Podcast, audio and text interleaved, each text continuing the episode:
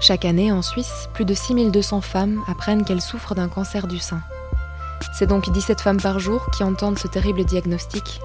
Ces chiffres font froid dans le dos. Le cancer du sein représente plus d'un tiers de tous les cancers diagnostiqués chez nous, les femmes. Et en ce mois d'octobre rose, consacré comme chaque année à la lutte contre le cancer du sein, nous dédions cet épisode spécial à toutes celles qui se battent actuellement pour le vaincre, ainsi qu'à leurs proches, à toutes les personnes qui sont ou qui ont été touchées par cette maladie. Avec une telle thématique, le titre de cette émission, Tout va bien, semble bien sûr complètement inapproprié, mais avec cet épisode, on va essayer d'apporter une lueur d'espoir, un message d'encouragement, qui seront portés par les mots et les informations que va nous donner notre experte, l'invité de cet épisode.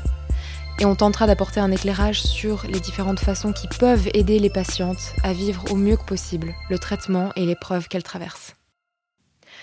Avant de commencer, on tenait juste à vous prévenir que dans cet épisode spécial Octobre Rose, le son risque d'être légèrement différent que d'habitude. Pour enregistrer cet épisode, nous nous sommes rendus au CHUV et on a bien sûr gardé notre masque en place sur notre visage tout au long de l'enregistrement. Toutes nos excuses pour la gêne occasionnée, et c'est parti pour l'épisode. Alors, on se trouve actuellement au CHUV en compagnie de la professeure Manuela Eicher. Bonjour, merci beaucoup d'être avec nous. Bonjour. Vous êtes infirmière et professeure associée à l'IUFRS, donc l'Institut universitaire de formation et de recherche en soins de la faculté de biologie et de médecine de l'Université de Lausanne et du CHUV. Et vous êtes également infirmière, consultante en recherche au département d'oncologie du CHUV. Aujourd'hui, on va donc aborder les recommandations médicales que peuvent entendre les femmes touchées par le cancer du sein pendant leur traitement et également pendant la phase de rémission, donc les conseils destinés à faire en sorte que celui-ci se déroule du mieux que possible, enfin les conseils qui peuvent aider les patientes concernées. Et on va commencer par aborder le temps des examens cliniques et le moment terriblement difficile du verdict. Donc quand le diagnostic tombe, une femme touchée par le cancer du sein se retrouve face à une épreuve terrible, qu'est-ce que vous lui conseilleriez de se dire, de penser ou de se répéter à ce moment difficile quand elle se trouve en quelque sorte au pied de la montagne à gravir? Alors tout d'abord, je, peux que confirmer que ce moment de l'annonce de diagnostic, c'est un moment qui se brûle en fait dans le mémoire des, femmes.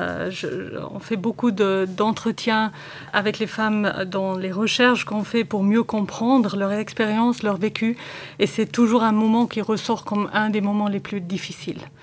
Et puis, euh, ce qu'on peut conseiller, c'est de tout d'abord ne pas passer tout seul par ce moment.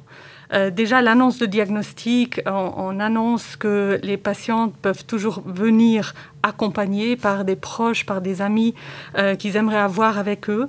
Et de l'autre côté, c'est certainement un moment où on a l'impression qu'on va devoir surmonter tellement de choses qu'on se sent probablement complètement surmonté par tous ces défis.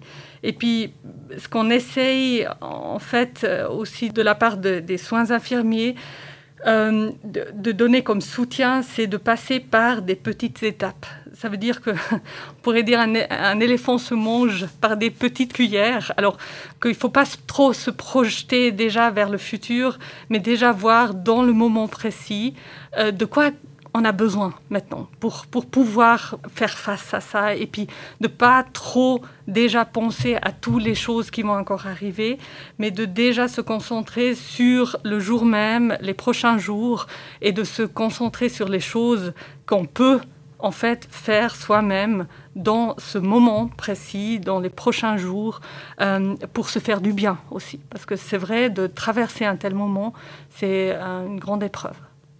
Souvent, une des premières choses qu'on dit parfois aux patientes, c'est que leur mental va faire la majorité, ou en tout cas leur mental va avoir un grand impact. Qu'est-ce que vous en pensez de ça? Bon, euh, c'est une situation qui n'est pas spécifique au cancer du sein. Bien sûr que de rester positif est toujours très utile, mais la grande question qui se pose, c'est est-ce qu'on est toujours capable de rester positif? Et puis, euh, je, m'intéresse aussi dans mes recherches beaucoup à, ce terme de résilience, alors la capacité à faire face. Et c'est vrai, des personnages plus, plus optimistes ont aussi la tendance d'être plus résilients à, des, grands défis. Mais est-ce qu'on peut l'être si on ne l'est pas? C'est la question. Et puis, je, pense plutôt d'avoir euh, l'honnêteté et puis aussi de, de se permettre d'être comme on est est probablement beaucoup plus raisonnable. Et ce qui, ce qui, est certainement très très important, c'est euh, de ne pas être seul si on le peut. Alors de ne pas vouloir surmonter tout ça tout seul et de rester positif tout seul. Alors c'est plutôt un appel qu'on devrait faire à l'environnement des patients qui sont concernés, d'être là. Et puis c'est pas qu'on doit être positif, c'est aussi un deuil qui peut être partagé, qui est plus facile à traverser si on ne se sent pas tout seul, pas abandonné. Et c'est vrai, dans une société qui de plus en plus a la tendance de se séparer de toutes les choses qui sont difficiles, c'est peut-être plutôt un appel qu'on devrait faire à l'environnement des, personnes concernées de, les accompagner. Je ne pense pas que ça doit être par une approche très positive, mais par une un approche de, de, partage et de convivialité euh, qui est certainement utile. Donc il ne faut pas culpabiliser si tous les jours on n'arrive pas à être combatif, à être euh, à se dire ça y est aujourd'hui je, de, de, toute manière il faut pas culpabiliser. On pas, en fait c'est pourquoi est-ce qu'on a on est touché par une maladie cancéreuse? En fait il y a certainement la chance qui, qui, qui joue un rôle là-dedans. Et puis euh, la culpabilisation n'a certainement aucune place dans ces discussions. Et puis non je pense pas que c'est favorable de se forcer d'être positif parce que ça va coûter énormément d'énergie mhm. probablement. Mhm. et puis on a le droit d'être triste si on est touché par une telle maladie. Bien sûr. Et puis, euh, on a aussi le droit d'avoir des journées où on n'a juste pas envie. Euh, c'est tout à fait raisonnable. Mhm. Vous parlez de l'entourage avant. Souvent, quand on est le proche d'une personne qui souffre d'un cancer du sein, on ne sait pas forcément quoi dire. Donc, vous parlez d'accompagnement. Est-ce qu'il y a des choses concrètes ou peut-être des paroles que vous pouvez conseiller euh, à l'entourage pour soutenir la personne et éviter qu'elle se sente toute seule? Alors, pour, ouvrir le dialogue, c'est déjà très bien de dire qu'on ne sait pas ce qu'on peut dire et qu'on est peut-être aussi un peu perdu dans cette situation. Parce que le fait de le thématiser ouvre la porte à peut-être de parler de quelque chose d'autre. Et puis, peut-être on n'a même pas toujours besoin de parler de la maladie. Peut-être on peut juste aussi dire, écoute, si tu as envie de faire une promenade, je suis là. Et puis de signaler, je, suis là, j'aimerais beaucoup te soutenir, même si je ne sais pas comment, mais n'hésite pas à faire appel à moi. Euh, peut être une, ouverture qui, je crois, est souvent très appréciée. Mhm. Si elle est honnête. Euh, on ne peut pas non plus se forcer de tout vouloir faire pour une autre personne si on n'a pas les capacités ou les opportunités de le faire. Mais si c'est une offre honnête, je crois que c'est déjà un grand soutien. Alors, en complément des traitements euh, chimiques, on recommande parfois aux patientes certaines médecines euh, alternatives ou des manières de gérer les bouleversements. Et souvent, on évoque la méditation, par exemple. Qu'est-ce que vous pensez de, ça? Voilà, c'est une question qui me plaît, bien sûr, euh, parce qu'on vient, en fait, ensemble avec l'hôpital universitaire de Genève et puis ici au CHUV de lancer une étude où on va tester un programme de méditation plein conscience qui est offert online. En fait, le Covid nous a forcé de, réunir des groupes, mais qui vont se réunir virtuellement. Et on va évaluer l'impact qu'un euh, tel programme peut avoir euh, sur beaucoup de choses, mais on a déjà aujourd'hui des évidences très très fortes que euh, la méditation plein conscience diminue l'anxiété, la dépression et d'autres symptômes euh, des patients qui sont touchés par un cancer du sein. Alors oui, on peut le recommander, mais encore une fois, il y a des personnes qui sont ouvertes à ces approches, il y en a d'autres qui ne peuvent pas s'imaginer de faire de la méditation. Et si on n'est pas ouvert à des telles approches, c'est probablement pas le meilleur moyen pour diminuer euh, tous les effets que cette maladie peut avoir sur la vie quotidienne. Donc il faut suivre son intuition, rester fidèle à soi-même et authentique. Alors en, tout cas, on sait que la motivation. Elle est très très importante. Et puis si, si vous n'êtes pas motivé, la méditation, elle fait effet si vous la pratiquez régulièrement. Si vous n'êtes pas motivé de la pratiquer régulièrement, elle va pas avoir un effet positif. Mhm. Euh, je pense, oui, on a aujourd'hui quand même un répertoire assez large euh, qu'on peut offrir. Et puis euh, c'est vraiment à la personne de aussi identifier ce qui lui convient. Et c'est pareil pour l'hypnose, alors parce qu'on parle aussi souvent de l'hypnose qu'on conseille aux patientes pour un peu aussi gérer bah, les bouleversements émotionnels et peut-être aussi euh, les, les, symptômes physiques qu'elles peuvent ressentir pendant le traitement Tout à fait. Alors là aussi, il y a des évidences qui montrent que l'hypnose a des, effets très favorables, encore une fois, si la personne elle est mhm. ouverte à ces approches. Est-ce qu'il y a d'autres techniques, à part la méditation et l'hypnose, qu'on peut proposer euh? Oui, bien sûr. Et il y, a, il y a beaucoup de différents éléments. Un élément qui est certainement très important, c'est l'activité physique. C'est quelque chose qui n'a pas que un impact positif sur les effets euh, psychologiques, peut-être qui peut engendrer cette maladie, mais euh, on a aussi des bonnes évidences que le, risque de rechute est diminué si on a une, euh, une, activité physique, mais aussi par rapport à des effets secondaires comme la fatigue qui est très très fréquent, on, on, voit qu'une activité physique peut diminuer la fatigue. Alors c'est certainement quelque chose que nous on peut fortement recommander, mais bien sûr il y a, il y a aujourd'hui un répertoire de médecine intégrative qui peut avoir toute sa place dans la prise en charge et puis qu'on ouvre maintenant de plus en plus aussi dans un environnement des hôpitaux universitaires. Par rapport à l'activité physique, j'ai entendu dire euh, qu'elle a un, impact sur les globules blancs et que ça peut aider les patientes à mieux vivre peut-être certains effets secondaires de la chimiothérapie, par exemple. Est-ce que c'est vrai? Alors, comme j'ai dit, euh, l'activité physique a démontré des effets positifs par rapport à la fatigue, par rapport à la nausée. Alors, pour tous ces effets secondaires, oui, on a déjà des indices très, encourageants que euh, l'activité physique peut avoir tout son raisonnement. Encore une fois, c'est aussi la question de la personne. Est-ce qu'elle se sent vraiment à l'aise de maintenir une activité physique pendant les traitements, c'est souvent aussi une période où on, est confronté à une, fatigue euh, qui probablement va, va pas le permettre. On a aussi fait une, analyse de la littérature qui a montré que des activités de Reiki, euh, qui n'est pas très euh, connu dans quelques endroits, puissent avoir des effets bénéfices par rapport à la fatigue, par exemple, je trouvais très très intéressant, ou aussi des techniques de relaxation. Alors probablement c'est pas toujours que l'activité physique qu'il faut cibler. Et là, je ne peux pas vous donner des recettes euh, globales parce que c'est vraiment adapté à la situation de la, de la patiente et aussi les traitements qu'elle reçoit et les réactions qu'elle fait à ces traitements que nous, on va pouvoir recommander ou pas certaines techniques. Hein, en fait, et certains, on, les appelle les soins de support euh, qui sont pertinents pour, dans cette situation ou pas. Et que diriez-vous à une patiente qui, pendant son traitement, sent que son corps bah, n'est pas capable de... Même ça donner un cours de yoga, quelque chose comme ça, qu'elle n'arrive pas, que même ça s'est installé pour faire de la méditation, c'est trop pour elle. Et que du coup, elle, s'inquiète parce qu'on lui dit souvent qu'elle a besoin de faire ces choses, que ça peut l'aider, mais qu'elle n'arrive simplement pas. Parce que bien sûr, pendant un traitement, euh, ça peut bien sûr arriver qu'on se sente simplement abattu.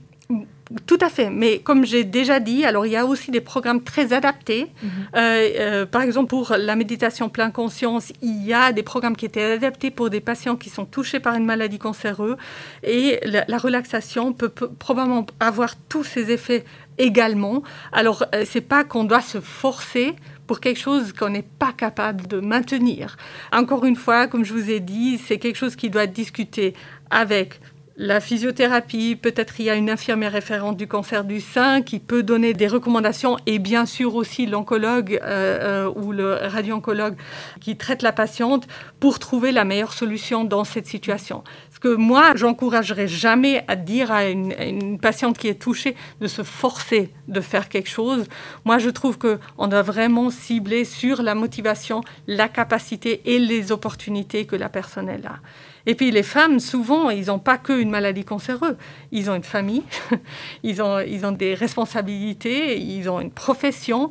Alors ils doivent jongler entre tout cela. Si après, on, a encore ces attentes par rapport à tous les auto-soins qu'elles devraient euh, faire pour bien passer cette maladie, on va, on va probablement la surcharger encore, euh, encore plus.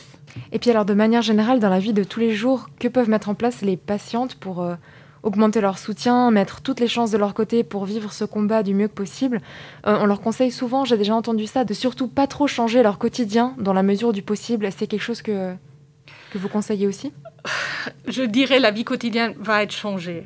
Il ne faut pas non plus euh, avoir des attentes qui sont probablement pas réalisables. La meilleure recommandation, je pense que ce qu'on discute aussi souvent avec les infirmières référentes du cancer du sein qui essayent d'accompagner les patients dans ce parcours, c'est qu'on identifie les meilleures solutions pour la personne et puis qu'on pose des objectifs qui sont atteignables. Parce que ça, ça va être beaucoup plus satisfaisant en fait pour la personne de dire alors voilà j'ai une fatigue mais je, je me sens actuellement pas du tout capable de faire une activité physique mais je peux m'imaginer de faire une relaxation ou deux par semaine. Et si elle peut déjà faire ça elle va se faire quelque chose de bien. Et puis selon nos expériences aussi en recherche ça va déjà aider la personne à pouvoir mieux traverser cette phase qui est très très difficile à surmonter. Et puis, euh, dans tout ce que je sais euh, par rapport à ces, on appelle ça l'autogestion de la maladie, je crois que c'est beaucoup mieux de ne pas vouloir forcer quelque chose, mais d'identifier de, ce qui fait du bien dans cette situation et essayer de l'intégrer dans la vie comme elle est, en fait. Une deuxième chose qui, je l'ai déjà évoquée, mais qui me semble très très important, c'est de partager. Et puis pour les femmes, on le sait, c'est très très difficile de demander de l'aide. Alors on a aussi développé ou adapté un programme de soutien à cette autogestion, euh, mais qui est animé par des pères en fait. Alors c'est des patientes qui étaient touchées par un cancer du sein, qui ont fait une formation et qui animent un programme où les, les patientes ensemble en fait, ils peuvent s'échanger et puis poser des objectifs, comment peut-être apprendre à mieux vivre avec cette maladie cancéreuse. Et puis là, le principe, c'est vraiment de ne pas traverser tout seul, mais de partager. Et le fait de discuter avec des personnes qui sont concernées par la même, ou par la même maladie, mais pas la même situation, euh, ça peut aider. Encore une fois, ça ne peut pas aider à tout le monde, mais ça peut peut-être un soutien euh, supplémentaire.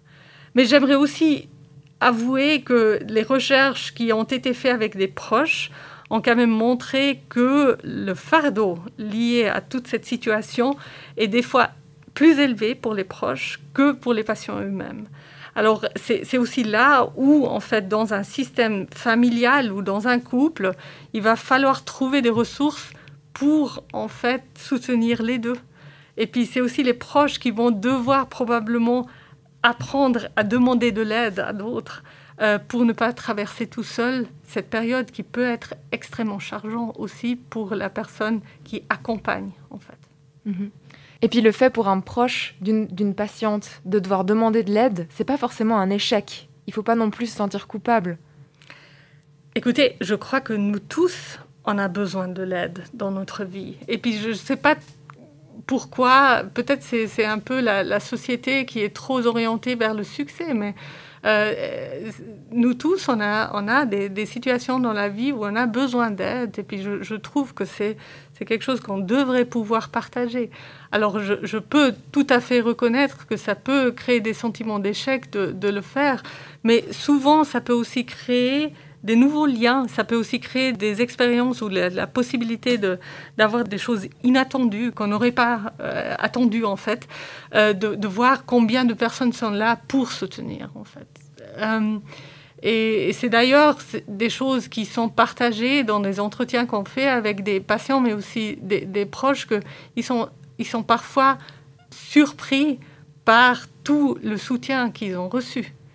Voilà, j'espère que ça peut un peu diminuer ce stress ou cette anxiété de se mettre en échec si on, avoue qu'on a besoin de, l'aide.